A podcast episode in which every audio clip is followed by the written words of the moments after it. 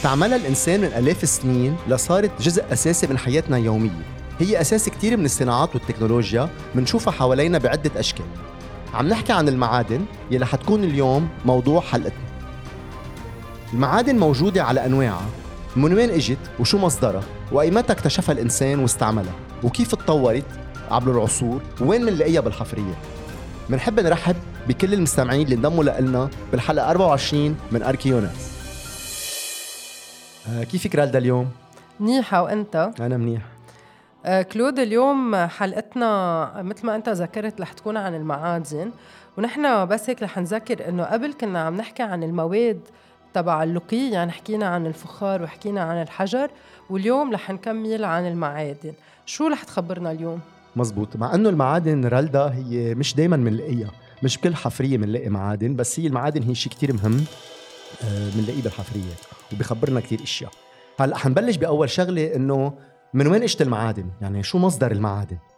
حنرجع مليارات السنين لورا. يعني برات أول قبل ما تكون حتى موجودة علم الآثار من مليارات السنين صار في تفاعلات كتير قوية وحرارة كتير عالية بالنجوم يعني قبل ما تخلق حتى الأرض. هيدي من بدايات الكون. مع انفجار هذه النجوم تشكل نظامنا الشمسي من غبرة هذه النجوم الانفجار تبعولها ونشأت كل الكواكب والأرض كان وحدة منها وهيك تكونت المعادن وصارت معظمها بقلب الأرض. وفي أشياء مخلوطة مع صخور ومواد تانية. وكمان بفترات كتير طويلة تعرضت الأرض لكتير من النيازك يلي بتكون غنية بالمعادن. صار في عنا فإذا معادن ببطن الأرض ومعادن موجودة بالصخور الظاهرة وكمان في معادن مصدرها النيازك. وهيك بنعرف نحن إنه بالأرض تبعولنا بالوقت الحالي وين مصدر المعادن على المزبوط بس شو يعني معادن؟ شو بنسميه معدن؟ المعدن بالمختصر هو مادة عندها لمعية كثافتها عالية يعني أكيد ما بتفوش على وجه المي وهي بتوصل الكهرباء والحرارة وبينشغل فيها أشكال عديدة. وشو هي طب بس أكثر المعادن اللي بنلاقيها وخاصة بالحفريات. بنعرف نحن إنه هلأ عندنا كثير معادن بس في معادن أساسية بتهمنا بالحفريات. آه، من أهم المعادن القديمة هو الذهب الفضة النحاس الرصاص والحديد والأزدير والزئبق. واليوم حنحكي عن بعض هذه المعادن اللي بنلاقيها بالحفرية. كلود أنت هلأ خبرتنا عن المعادن وشو هي والمصدر تبعها. بس كتير كيف اكتشف الإنسان المعادن بالعصور القديمة؟ يعني مثل ما قلنا مزبوط إنه المعادن كانت موجودة بباطن الأرض. آه وأشياء قلنا موجودة بالصخور وأشياء موجودة على سطح الأرض. بس الإنسان القديم الإنسان طول عمره حشري بقى آه من المرجح إنه أول معدن اكتشفناه هو الذهب. ليش؟ لأنه الذهب بنلاقيه بالتربه حد الأنهر وبنعرف إنه الذهب عنده هال هالبرقة تبعوله. بقى بيكون لفت النظر وبنرجع بنقول هول كلهم نظريات آه، منطقية اشتغل عليها كثير من العلماء بكل أنحاء العالم ولقوا إنه على الضفاف بعد لهلأ على ضفاف الانور بنلاقي بعض من الذهب بس إنه عم نحكي بكميات كثير قليلة. وبنعرف إنه الذهب هو معدن آه، منه كثير موجود.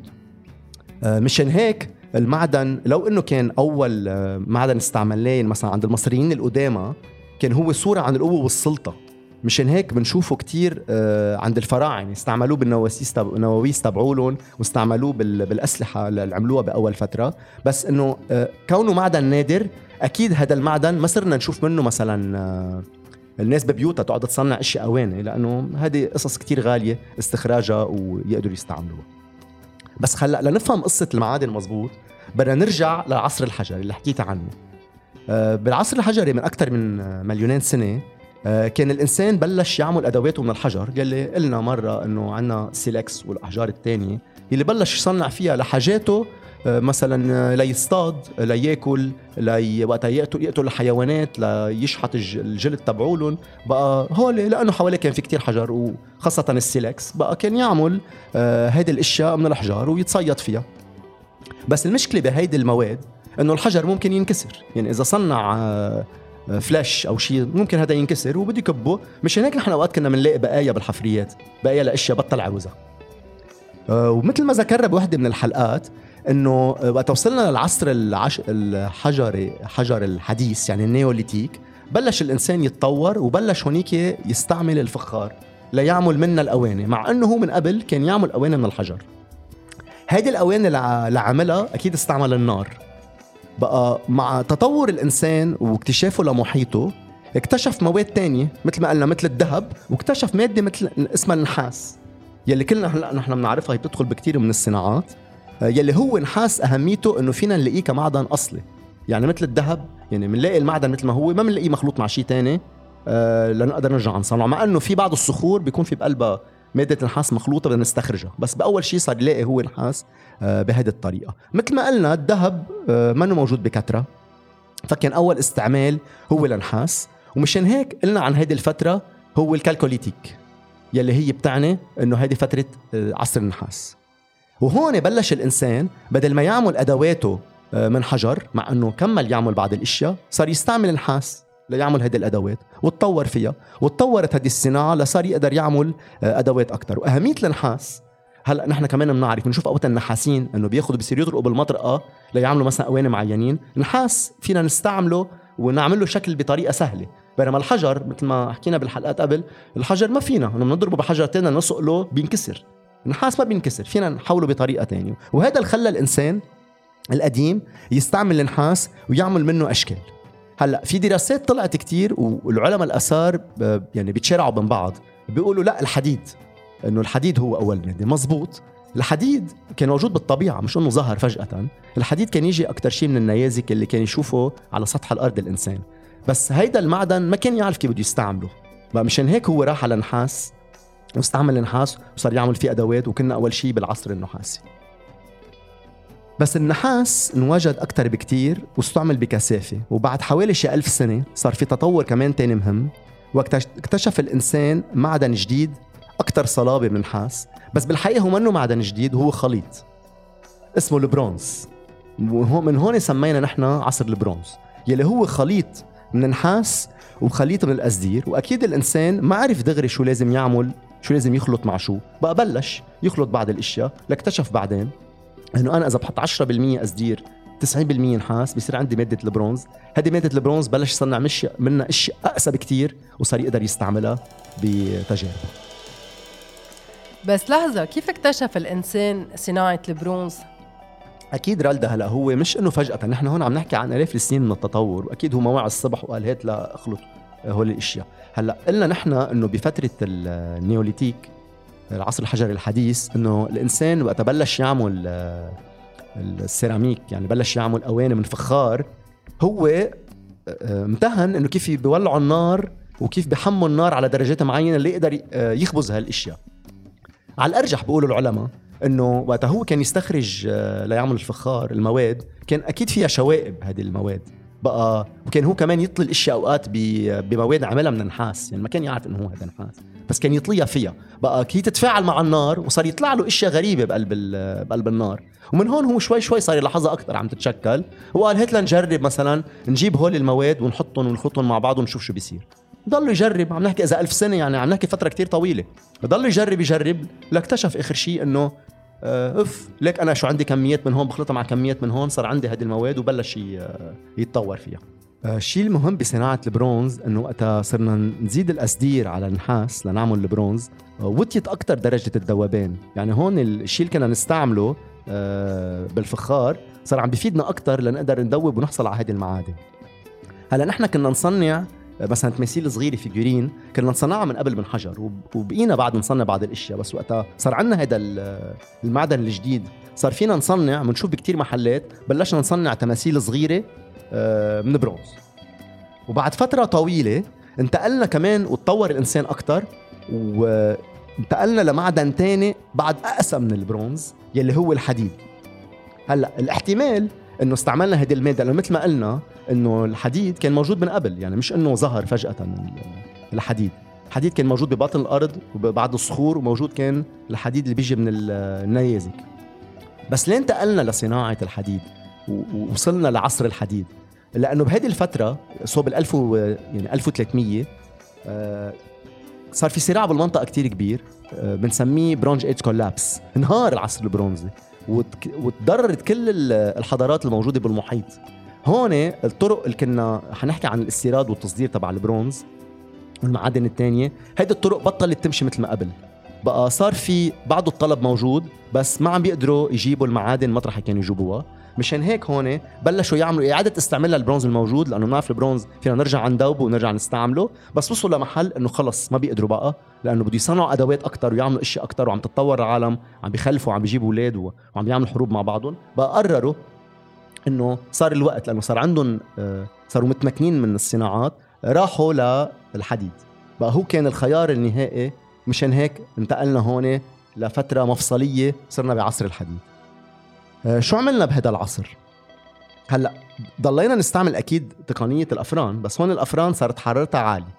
وفي كتير دراسات عم بتصير ليشوفوا إنه كيف قدرنا وصلنا لحرارات العالية لنقدر ندوب معدن مثل الحديد. هلأ استعمل الحديد لنعمل فيه أول شيء أدوات زراعية بعدين انتقلنا لنصنع الأسلحة. الحديد لأنه كتير ماكن مكننا من هول الأدوات نقدر نعمل آه، يعني مثل ما يقولوا performance أكبر. آه، صنعنا مثلا سيوف صنعنا رماح آه، السبب لأنه صنعنا فيه لأنه البرونز كتير صلب أكثر من البرونز. الحديد صلب أكثر من البرونز. وبالفترات اللاحقة اللي حكينا عنها بأول حلقات الفترة الهلينستيه الرومانية والبيزنطية والعصور الوسطى وصلنا للفترة العربية الإسلامية هذه الصناعات كتير تطورت يعني بقينا نستعمل هول المعادن وطورنا صناعتنا وصار استعمال المعدن هو شيء أساسي. يعني بطلنا نشوف مثلا عند البيزنطيين آه كمية كبيرة مثلا نعمل مثلا آه جرات أو شيء مثلا من حجر. صرنا نستعمل معادن. بقى تطورت الحضارات كلها وخلص صار المعدن هو شيء أساسي من حياتنا. وبقينا لحد اليوم نحن بنشوف المعدن وين ما كان بحياتنا اليوميه هلأ المعروف إنه عن الرومان هن طوروا هذه الصناعة بطريقة كتير كبيرة. وأحد أهم المصادر الرومانية هي موسوعة Naturalis Historia ل Pliny the Elder في عنده عدة كتب بالموسوعة اللي حكيت فيها عن المعادن والخامات المعدنية ووجودها وأهميتها وتطورها كلود خلينا نوقف شوي التاريخ وحكينا أكثر عن النحاس البرونز والحديد والفرق بيناتهم. أه هلأ في شغلة مهمة بين هول المعادن وهو بيفسر كمان ليه بلشنا نستعمل معدن قبل الثاني لأنه هن أصلا موجودين بالطبيعة هول المعادن. غير خبرية إنه في إشياء ظاهرة مثل ما قلنا النحاس والذهب هن موجودين بحالتهم الطبيعيه آه، موجودين بينما الحديد بنستخرجه بطرق ثانية أو المعادن الثانية بنستخرجها. النحاس بيدوب على درجة 1083 درجة مئوية بينما الحديد بده 1536 لو هلأ عم نقول شوية أرقام مش ضروري حدا يحفظها بس إنه هيدا عم نحكي في 500 درجة فرق. وقت نحن كان عندنا الأفران اللي بنعمل فيها السيراميك ما كانت أول شيء بتوصل حرارتها بال... بال... بالوضع اللي كانت موجودة فيه ما بتوصل حرارتها ل 1500 مشان هيك ما كان فينا نقدر ندوب الحديد ونستعمله بكميات مشان هيك بلشنا بالنحاس. يعني صار في كتير تجارب على الأرجح بفترتها وجربوا هول المعادن اللي عم بيشوفوه قدامهم ولقوا إنه هذا المعدن ما كان اسمه أكيد نحاس بوقتها إنه بدوب خلينا نستعمله. هلا آه، بعد ما بنزيد الاسدير لنحاس لنعمل البرونز بنشوف كمان إنه الحرارة وقت بنقول بنشوف عم نحكي العلماء باللابوراتوارات حاليا إنه ما كانوا بيعرفوا الحرارة ولا شيء بمعنى إنه لاي درجة مئوية بتوصل. كانوا يجربوا تجارب آه لاحظنا إنه نحن وقت نعمل تجارب بتوصل بتكون تحت الألف. يعني حتى وقت بنزيد الاسدير لنحاس بتصير الحرارة أوطى ليدوب من ما قبل. وهذا اللي بخلينا كمان ندوب البرونز ونستعمله كذا مرة. بقى هذا كمان بفسر لنا إنه ليه هول المعادن الثلاثه معدن استعملناه قبل الثاني بس اضطر الإنسان بعدين للصلابة. مثلا يعمل أسلحة فضل إنه آخر شيء مع إنه صار بيعرف كيف يعمل البرونز بيعرف النحاس. قال هات لصنع أسلحة من حديد. بيعمل سيوف كتير طويلة من حديد لأنه هي أقسى بكتير وبتفيده كتير بالحروب. أه هلأ في شغلة مهمة تانية أه بالمعادن. إنه نحن كمان بنشوفها هلأ نحن كعلماء آثار إنه كيف نقدر نميز المعادن؟ يعني نحن يعني بنقول هون إنه لقينا هذا المعدن؟ في شي معلومة هلأ مهمة نقولها هون إنه كيف نقدر نعرف إنه هذا حديد هذا نحاس هذا برونز؟ آه هو اللي قلنا بنلاقيهم بمحلات ممكن يكونوا مطبونين تحت الأرض في محلات ممكن يكون فيها رطوبة. كلنا بنعرف إنه الحديد بصدي. بقى وحدة من الطرق لنعرف أول شيء المعادن هي نطلع بلونها وقت تكون مصدية. مثلا الحديد بيكون عنده طبقة بنيه ضاربة للأحمر. شغلة تانية مهمة بالحديد آه، بيقولوها كثير إنه علماء الأثار إنه خلوا دائما بجيبتكم مع آه، آه، مغناطيس. وقت أنا بشوف معدن قدامي ما مقدر شو هو لأنه أوقات بيكون قريب شوي له نحاس بمحلات معينة أول ما بلش يصدي. بقى إذا بنحط مغناطيس عليه لهذا الشيء بنعرف إنه هذا السيف لنفترض من حديد مش من مادة تانية. النحاس بيعمل طبقة لونها أزرق مايلة للأخضر. بما إنه البرونز كمان هو جاي منه في بقلبه نحاس البرونز بيعمل بقعة خضراء فاتحة. بقى هيدا كمان بيساعدنا آه، إنه نقدر آه، نتعرف على المعادن. بس أكيد وقت نحن بنكون عم نعمل حفريات أفضل اشياء يروحوا على اللابوراتوار ويفحصون هونيك لنتأكد 100% لما نطلع بنظرية ما مضبوطه بس كلود كيف عرف الإنسان مصدر المعادن؟ يعني من هيدي الأرض رح استخرج نحاس من هون رح أجيب حيلا معدن تاني. كيف عرف هيدا الشيء هلا نحن مثل ما قلنا إنه آه، أكيد الإنسان عمل كتير تجارب وكان في كتير إشياء صارت بالصدفة وتعلم منها لقدر أنتج بهيدا المعادن. أه هلا تحديد مصادر المعادن عم نحكي هلا بالوضع الحالي عم يصير في كتير دراسات. من أه بدقة منه عملية هين كتير. هلا إذا بنجي بنطلع نحن إنه إذا نحن عندنا معادن بالأرض عندنا هلا مثلا بشي محل عندنا معدن بالأرض أو مثلا ما عندنا مادة معينة شو بيكون عندنا الحل الوحيد؟ إنه إذا أنا ما عندي مواد معينة بستوردها. بستوردها. هلأ بالوضع الحالي نحن بنعمل هذا الشيء. ما ما بنعرف نعمل سيارات بنستورد سيارات. ما عندنا معدن معين بنستورد نحن بنستورد. شوكولا بقى بهديك الفترات كانوا الناس شو بيجوا بيعملوا؟ بقى صار عندنا حضارات عم نحكي. أكيد ما عم نحكي نحن عن أفراد بعدهم عم بيعملوا أشياء صغيرة. عم نحكي صار عندنا آه، حضارة مثلا عندنا اليونان الرومان كل هول الحضارات الكبيرة. وقبلهم حتى صار في عندنا طرق تبادل تجارية. مثل ما عندنا هلأ import و export هن بهديك الفترات عندهم طرق تبادل تجارية. كان كل بلد صار عارف هو مش كل بلد ما كان في بلدان كل منطقة آه، بتعرف من حواليها إنه شو عندها أشياء معينة. بقى عنده أسدير وعنده نحاس وعنده آه، حديد صار بيقدروا يتبادلوا بين بعضهم على هيدي الطرق. بهيدي الطريقة نحن آه، صرنا نشوف بعض المواد موجودة بمنطقة لأنه هو الشيء المؤكد إذا نروح هلأ على منطقتنا. عملنا هلأ هيدي الانترودكسيون لنوصل على المنطقة اللي مسميها حاليا بلبنان. إنه حسب الدراسات على الأرجح إنه لبنان ما عنده مناجم أو عنده لأن تستخرج بكميات هي لنقدر نصنع بهديك الفترة كل الأشياء الموجودة. بقى كنا نستوردهم عبر طرق معينة هلأ بنحكي عنها. هلأ آه، في دراسات بعدها كتير عم بتصير. بس آه، فينا نقول إنه الشيء المؤكد منه إنه نحن عندنا كنا طريقين يعني طريقين أساسية للتبادل التجاري. وحدة هي برية والثانيه هي بحرية. أكيد ما كان في عندنا جوية. بقى هيدا الطريقة هو كان الحضارات بين بعضها كانت تاخذ المعادن خلينا نحكي شوي عن أهم المناطق اللي انشهرت بالعصور القديمة وحنحكي شوي عن المناطق القريب منها القريبة منها اللي هي مصدر المعادن. مثلا عندنا اناطوليا يعني عم نحكي موجودة هلأ تركيا الحالية. كان في عندهم نحاس وذهب وفضة ورصاص وأزدير. بمصر بنوبيا بالذات لأن كان جزء من مصر. هن انشهروا بالذهب. مشان هيك بنشوف عن المصريين. هذيك أيام الفراعنة. كميه كتير كبيره من الذهب كانوا يستعملوها ب آه، بالنواويس تبعولهم بأشياء تانية. بكازاخستان إيران آه، كان عندنا أزدير. وهلأ حنحكي عن منطقة تانية هي بعيدة شوي عنهم. بآسيا الصغرى مثلا كان عندنا رصاص.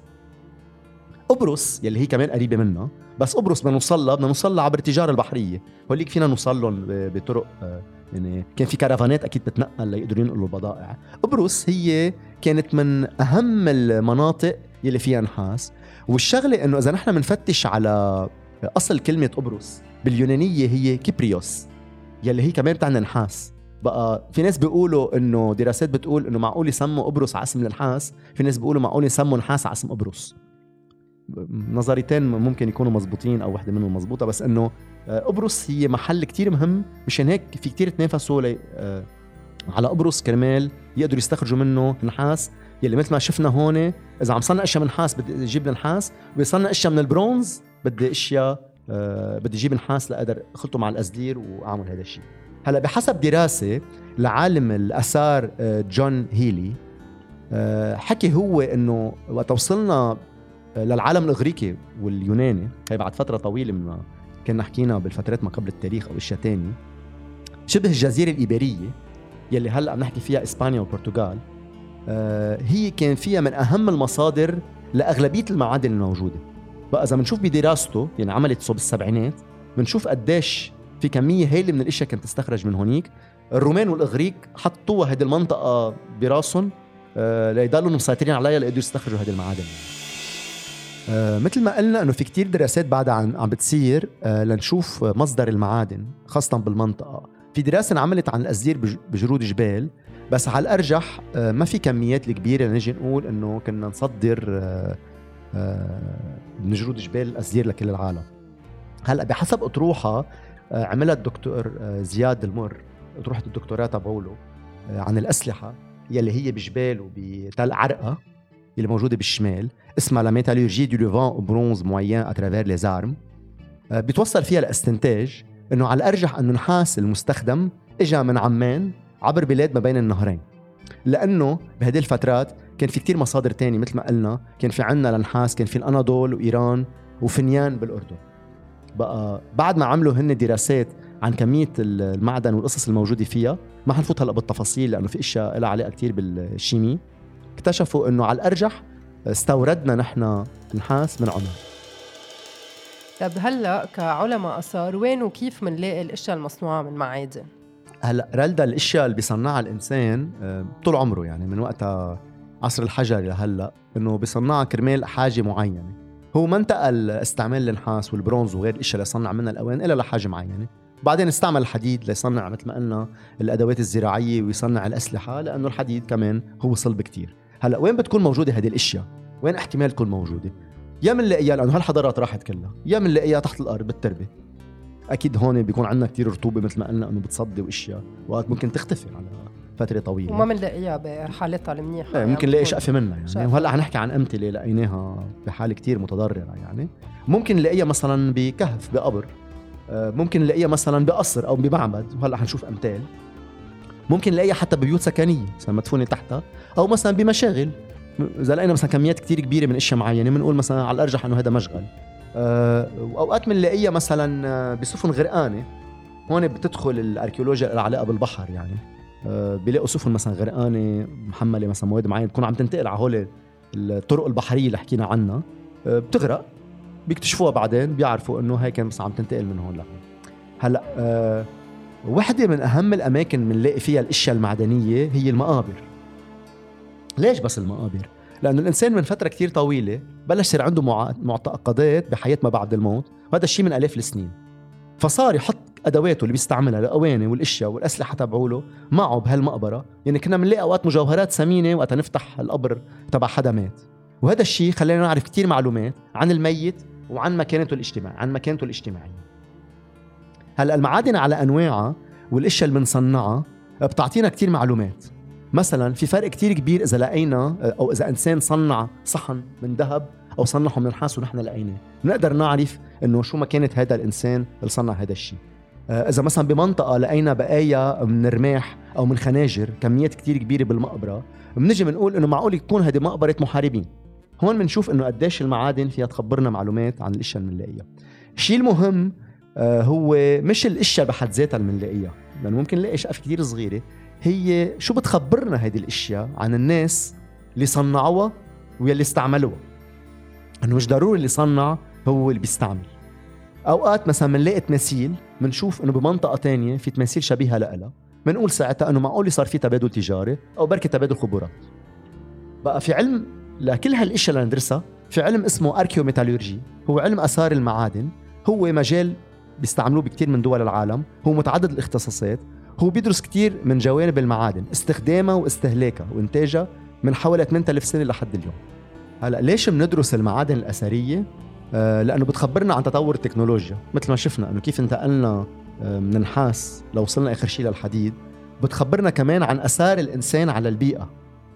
يعني بنعرف نحن لنستخرج هذه الأشياء عم نولع نار يعني مثلا لنعمل نحن الأفران الكبيرة.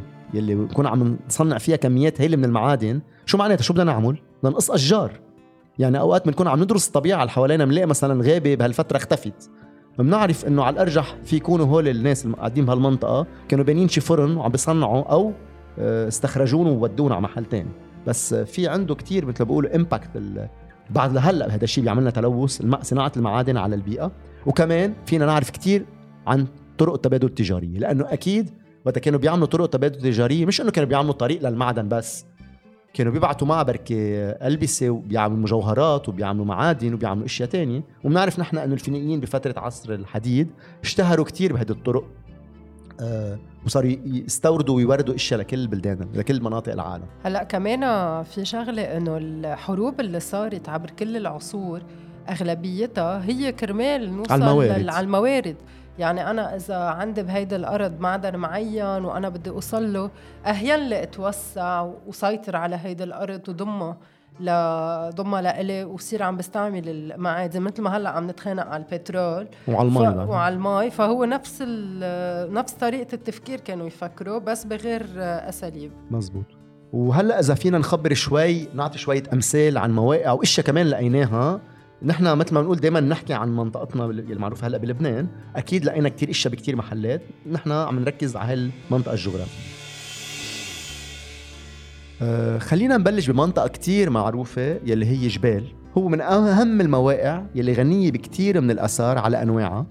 انحفرت آه أول مرة مع إرنست رينان ب 1860 كملت هالحفريات مع بيير مونتي من ال 21 لل 24 وبعدين اجى موريس دونان من ال 25 لمدى 40 سنة. وصار في كتير بعثات تانية حتى لهالفترة بعدهم بيعملوا كل فترة بعثات على المنطقة يكتشفوا إشياء جديدة. لقينا بموقع جبال كتير من الأشياء المعدنية خاصة بالمنطقة المعابد يلي مثل بعلة جبل ومعبد المسلات الاوبيليسك إذا فيك تخبريني هيك رالدا عن بعض الأشياء هيك اللي لقيناها نعطي شوي أمثال بنرجع بنقول نحن ما عم نخبر عن كل شيء لقيناه عم نعطي بس امثال لنجي نقول إنه لقينا هالإشياء المعدنية بهالمنطقة. هو الهدف من من الأمثلة اللي عم نحكي عنهم بس كرمال نعرف الاستعمالات. يعني أنا بس لاقي شو بيخبرونا. وشو بيخبرونا وكيف استعملناهم. أول شيء رح بلش بسيف يلي بيعود لملك بيبلوس يلي حكم المنطقة من سنة 1995 لسنة 1780 أكيد قبل المسيح واسمه يابي شامو آبي. وهيدا الفترة هي الفترة آه، فترة البرونز. شكل السيف بيشبه المنجل معمول من ذهب فضة وبرونز والمسكة من خشب. وعليه كتابة هيروغليفية يلي هي يابي شامو أبي أمير بيبلوس يلي هي كأنه هيدا كان تقدمة على الأرجح من المصريين لهيدا الملك لهيدا الأمير. لأنه بفترة الفترة البرونزية كان في كتير علاقات بين المصاروة وال آه، وبيبلوس. كان يهدون إشياء كثيره لأنه بنعرف نحن كنا نعطيهم خشب وإشياء هيك. على الأرجح حيكون هيدا هدية من الفرعون للملك الأمير آه هلا قطعة تانية كمان من فترة البرونز. لقينا آه، أكثر من قطعة هي عدد من التماثيل. يا على شكل إنسان يا على شكل حيوان. موجودة بجرة من طين مدفونة تحت معبد أوبيليسك آه، بالغرفة المقدسة. أجزاء من هول التماثيل مغطية بورق الذهب. نوجد تقريبا 1700 قطعة يلي هي يا بتكون تماثيل ذكور وأغلبيتها كانت من التماثيل الذكور أو عدد صغير من التماثيل الإناث يلي بترمز للخصوبة. وكمان كان مثل ما ذكرنا في التماثيل يلي هي الحيوانية يلي هي كانت تقدم للآلهة بالمعابد. وهلا أكيد آه، آه، هذا الشيء ما اقتصر بس على منطقة جبال وعلى هذه الفترة بالذات. فيك هيك تعطينا أمثال تانية من غير مناطق؟ هلا رح ننتقل للفترة الرومانية. ورح نخبر عن أسورتين انوجدوا بتابوت من رصاص بمنطقة الأشرفية. أنا بس بدي أذكر شغلة أنه منطقة الأشرفية بالفترة الرومانية هي كانت تعتبر إكسترا ميروس يعني هي كانت منطقة لندفن للدفن برات المدينة. برات المدينة. آه، بهيدا التابوت اللي هو من رصاص لقينا أسوارتين من ذهب عليهم اسم كلوديا بروكيولا. اعتقدوا أول شيء كان من المعتقد إنه هيدي السيدة هي مرته لبيلاطس البنطي ولكن بعد الدراسات تبين إنه هيدي السيدة عندها نفس الاسم مثل مرته ولكن هول الأسورتين هن بينتموا للقرن الثالث والرابع ميلادي. أما بيلاطس البنطي هو حكم الأول. بالقرن الأول.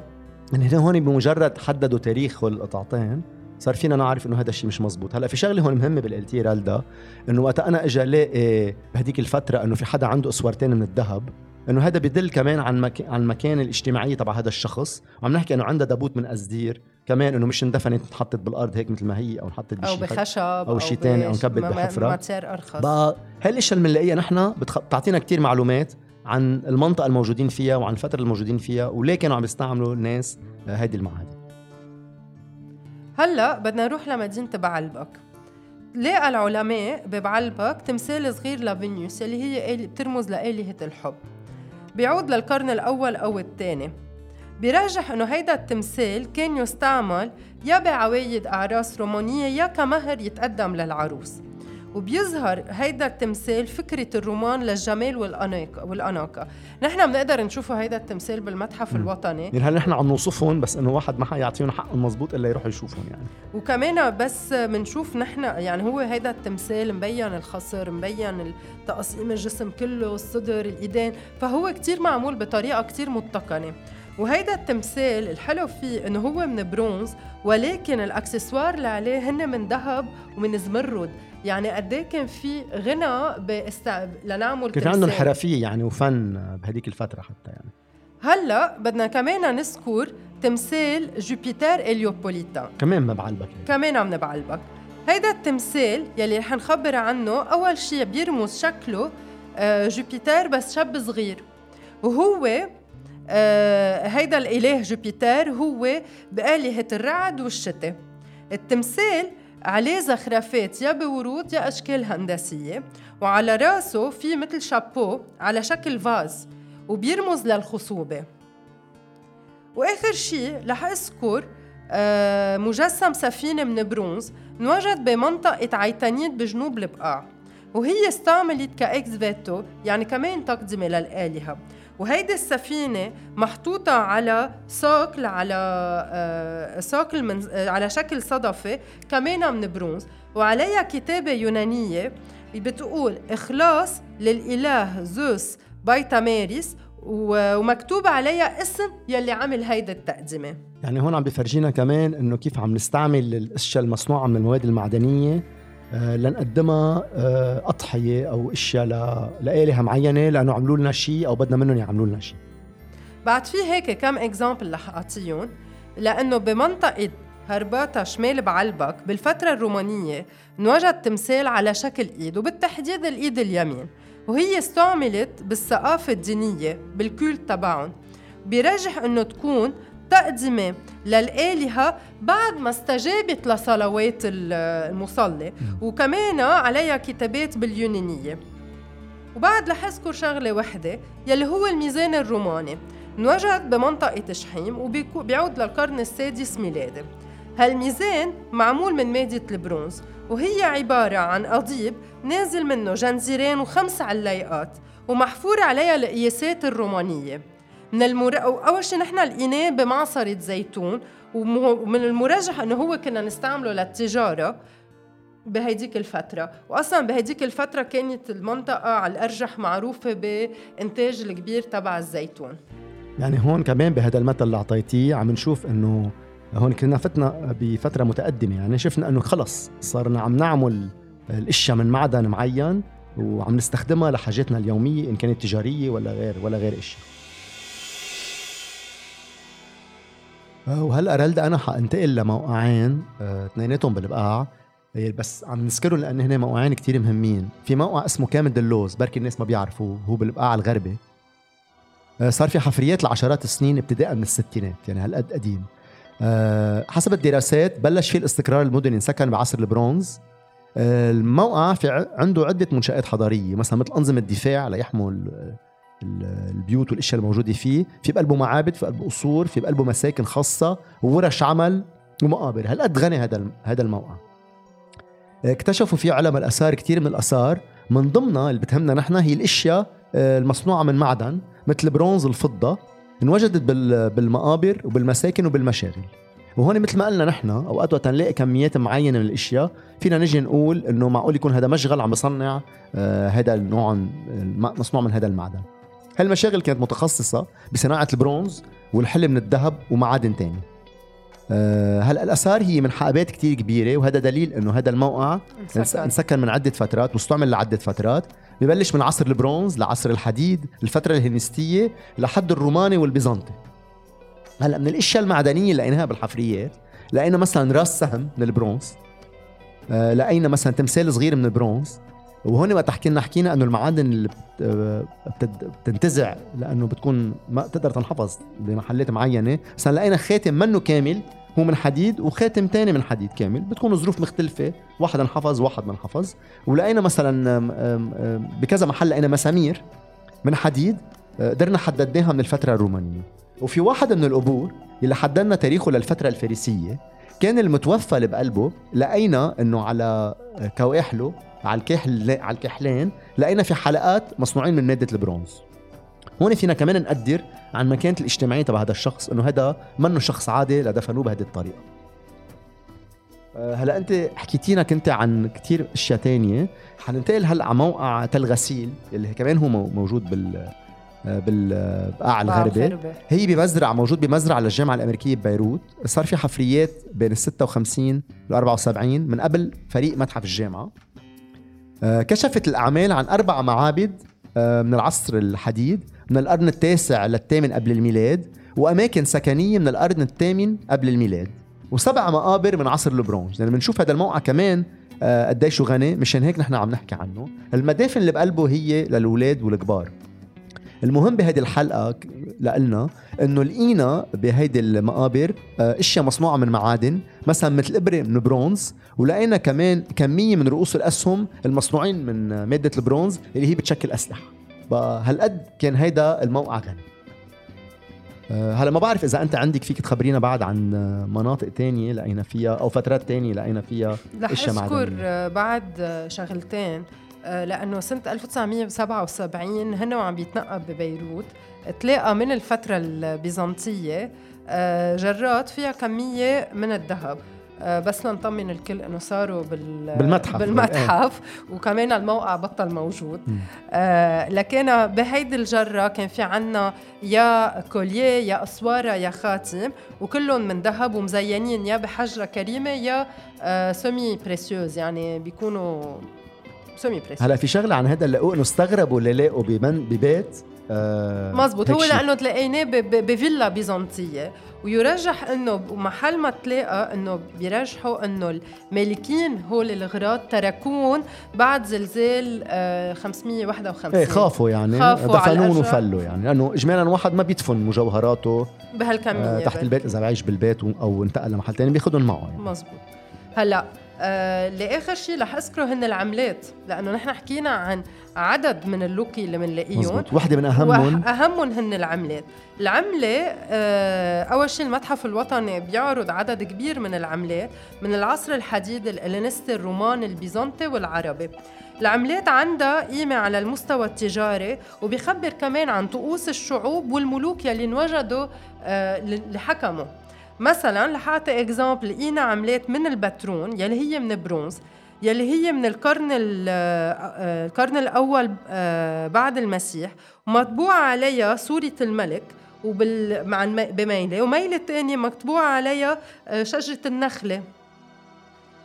فهلا نحن رح نكون بالحلقة الجاية عم نحكي عن عن المعا... عن, عن العملات. قديش مهمين وشو بيساعدونا بعلم الآثار؟ بعلم يعني. الآثار وكيف بيقدروا يخبرونا كثير آه، عن التاريخ. يعني نحن بنشوف شكلهم صغير ولكن المعلومات مزبوط. اللي بنقدر نستخرجهم منهم كثير كبيرة. بقى هي لنقول بس هيك إنه بالحلقة الجاية حنحكي عن هذا الشيء إنه شو بيفيدنا بعلم الآثار. لأنه مثل ما قلت أنت إنه من أيام عصر الحديد إنه كنا نجي نطبع مثلا صورة ملك أو صورة حدا وصورة إله على محل على الميل الثانية وهيدي نستعملها والناس يتداولوها بين بعضهم. وكان كل فترة يجي حدا يصنع بطريقة مختلفة يصنع مادة مختلفة أو يعيد استعمال الأشياء حن... حنشوف بالحلقة الجاية هذه القصة. نطبع. هذه القصة قديشها مشوقة. هلا هو لا شك إنه المعادن شو ما كان استعمالها بعدها لهلأ هي غيرت تاريخ البشرية. والدليل إنه إحنا بعدها بنستعمل معادن لهلأ صرنا بصناعات إلكترونية وغير إشياء. وهذا أكيد خلق صراع بين الحضارات اللي بعده موجود لهلأ. البلدان بتتصارع على مناجم بمناطق معينة. بقى الحضارات القديمة تصارعت كلها بين بعضها آه لتحصل على هذا المورد المهم.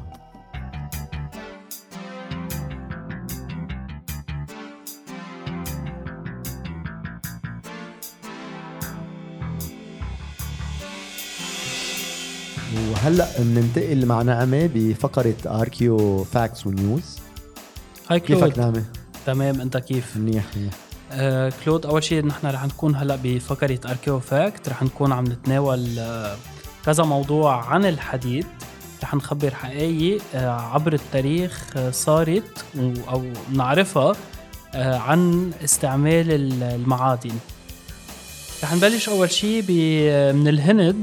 آه في عنا عمود حديدي بدلهي بالهند بيعود تاريخه للقرن الرابع ميلادي بمثابة شهادة رائعة لمتانة الحديد.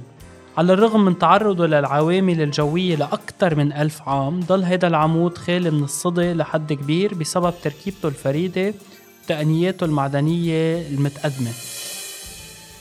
اكتشف علماء الآثار أدلة على وشم قديم مصنوع بإبر حديدية بيعود تاريخه لآلاف السنين.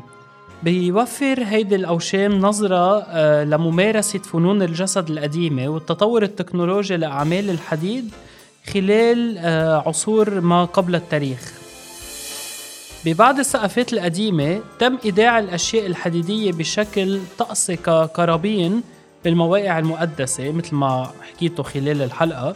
بتسلط الرواسب الحديدية يلي غالبا ما لقيناها بالحفريات الأثرية الضوء على المعتقدات الدينية أو الطقوس وأهمية الحديد بالممارسات الاحتفالية. أدت التطورات بصناعة الحديد خلال العصر الحديدي لتطوير عربات حربية متطورة مجهزة بأسلحة ومكونات حديدية. أحدثت هيدي العربات ثورة بالحروب القديمة ولعبت دور حاسم بالاستراتيجيات والفتوحات العسكرية. صنعت المرايا الحديدية بالحضارات القديمة باستخدام ألواح وأقراص حديدية مصقولة وعلى الرغم من أنه هيدي المرايا منا عاكسة مثل المرايا الزجاجية الحديثة إلا أنه كانت ممتلكات ثمينة وبترمز للثروة والجمال بالمجتمعات القديمة. اكتشف علماء الآثار توابيت حديدية بتعود لفترات تاريخية مختلفة بأوروبا بالعصور الوسطى وحتى بالصين القديمة.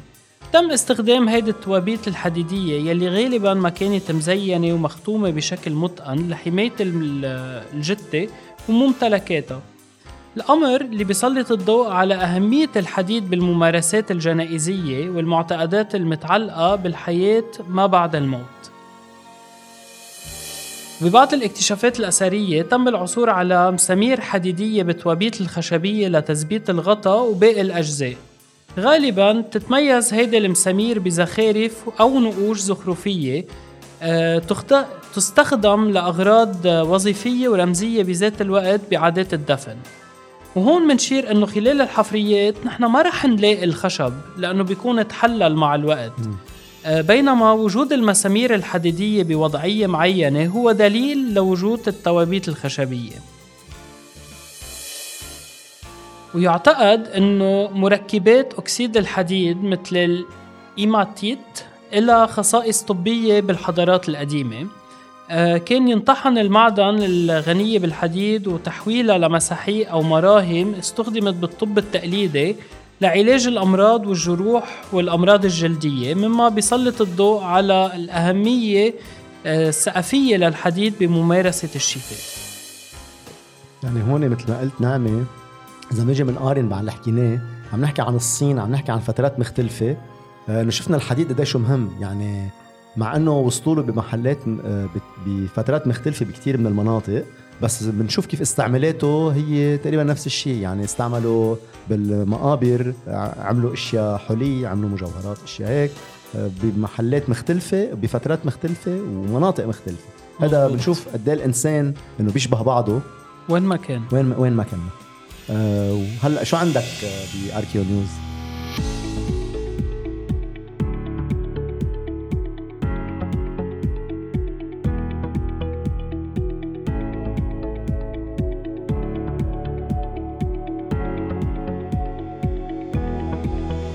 وهلأ رح ننتقل لفقرة Archeo News آه، Archeo News مثل ما تعودنا رح نكون أخبار حول طازة من العالم مختلفة أكيد هن articles آه، صدروا بشهر شباط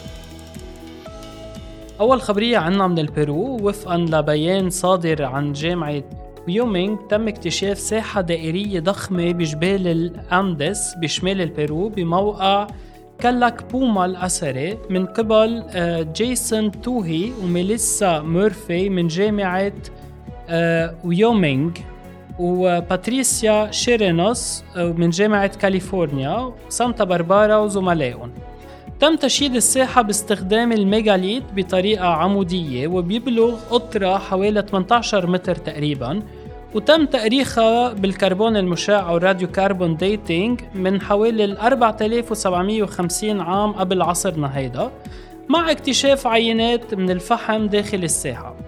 وقال توهي إنه يمكن هذا المكان كان للتجمع ومكان احتفالي لبعض الأشخاص الأوائل يلي عاشوا بهذا الجزء من وادي كخاماركا.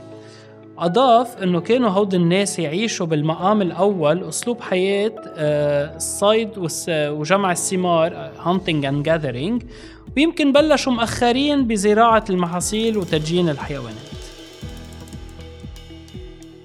تاني خبر عنا هو نقلا عن صحيفة Nature Communication magazine واللي هو صادر عن جامعة أديلايد قام الإحصائي آه، آدم بن روهلخ من جامعة أديلايد وكي بروفر من معهد ماكس بلانك للأنثروبولوجيا التطورية وفريق دولي من الباحثين بفحص حوالي 10000 عينة من الحمض النووي مأخوذة من بقايا بشرية قديمة من حول العالم كله للحصول على دليل على ال autosomal trisomies. أو نسخة ثالثة يلي هو معروف عنا بال trisomy 21 أو 18 آه يلي التقوا. فتمكن الباحثين من التعرف على ستة أطفال مصابين بمتلازمة داون ويلي بتصير لما يحمل الشخص نسخة إضافية من الكروموزوم 21 آه، وقال روهر لاخ إنه هيدي هي المرة الأولى يلي منتمكن فيها من اكتشاف حالات متلازمة داون بشكل موثوق بالبقايا القديمة. وحددت الدراسة كمان بقايا رضيع كان بيعاني من متلازمة أدواردز وهي حالة ناجمة عن ثلاث نسخ من الكروموزوم 18 من المثير للاهتمام إنه تم اكتشاف هالست حالات متلازمة داون وحالة متلازمة إدواردز بموقعين متزامنين بأوائل العصر الحديدي بإسبانيا أي ما يعود إلى 800 ل 400 قبل الميلاد. أمر يلي بيشير لاحتمالية ارتفاع وتيرة دفن حاملي هيدي ال trisomy بهيدي المجتمعات. والجدير بالذكر أنه العناية يلي تمت فيها عملية الدفن والأشياء يلي تم العثور عليها مع هودي الأفراد بتشير إلى إنه المجتمعات القديمة يمكن اعترفت بهالأفراد المصابين بالتريزومي 18 و 21 كأعضاء بمجتمعاتهم من منظور ممارسة الطقوس المدفنية أي انه اندفنوا بذات الطريقة يلي اندفنوا غيرهم فيها. ثالث خبر عنا من مصر آه اكتشفوا علماء الآثار آه، مؤخرا بقايا معبد لإله الإغريق القديم زوس بشمال غرب شبه جزيرة سيناء وفقا لبيان من وزارة السياحة والآثار المصرية. تقع المدينة على الحدود الشرقية لمصر وكان لها أهمية استراتيجية كبيرة بفترة الحروب. كانت نقطة انطلاق للبعثات المصرية لآسيا ونقطة دخول للغزاة الأجانب يلي حاولوا السيطرة على مصر. خلال فترة السلم كانت مركز تجاري مهم وبالفترة اليونانية والرومانية صارت واحدة من أكثر الموانئ نشاطا بمصر من بعد الإسكندرية. وقال مصطفى وزيري واللي هو الأمين العام للمجلس الأعلى للآثار بمصر وفقا لوكالة الصحافة الفرنسية إنه علماء الآثار حفروا بقايا المعبد وهن بلشوا من بوابته يعني اكتشفوا بوابته من بعدها فتحوا فتحوا الحفرية حفرية المعبد وكان ظاهر عمودين كبار واقعين من الجرانيت وقال إنه البوابة دمرت بزلزال قوي بالعصور القديمة. وأضاف وزيري إنه بقايا المعبد تم العثور عليها بين قلعة بلوسيوم وكنيسة تسكارية بالموقع. وجد علماء الآثار مجموعة من الكتل الجرانيتية يلي استخدمت على الأرجح لبناء درج للزائرين للوصول للمعبد. وقال هشام حسين وهو مدير مواقع الآثار بسيناء أنه النقوش الموجودة بالمنطقة بتشير إلى أنه الإمبراطور الروماني أدريان يلي حكم بين عامي 117 ل 138 قام بتجديد هيدا المعبد. وأشار أنه الخبراء رح يدرسوا الكتل يلي اكتشفت ورح يقوموا بمسح فوتوغرامتري لحتى يساعدهم بتحديد التصميم المعماري للمعبد. الخبر الرابع عنا من إيطاليا وفقا لتقرير نشرته مجلة نيوز ويك تم اكتشاف بقايا 161 شخص خلال حفر مقبرة بموقع سينوماني موجود بالقرب من سيميناريو فيسكوفيل بشمال إيطاليا. وبتضم هالمقبرة 16 شخص دفنوا مع أجساد حيوانية كاملة أو أجزاء منها.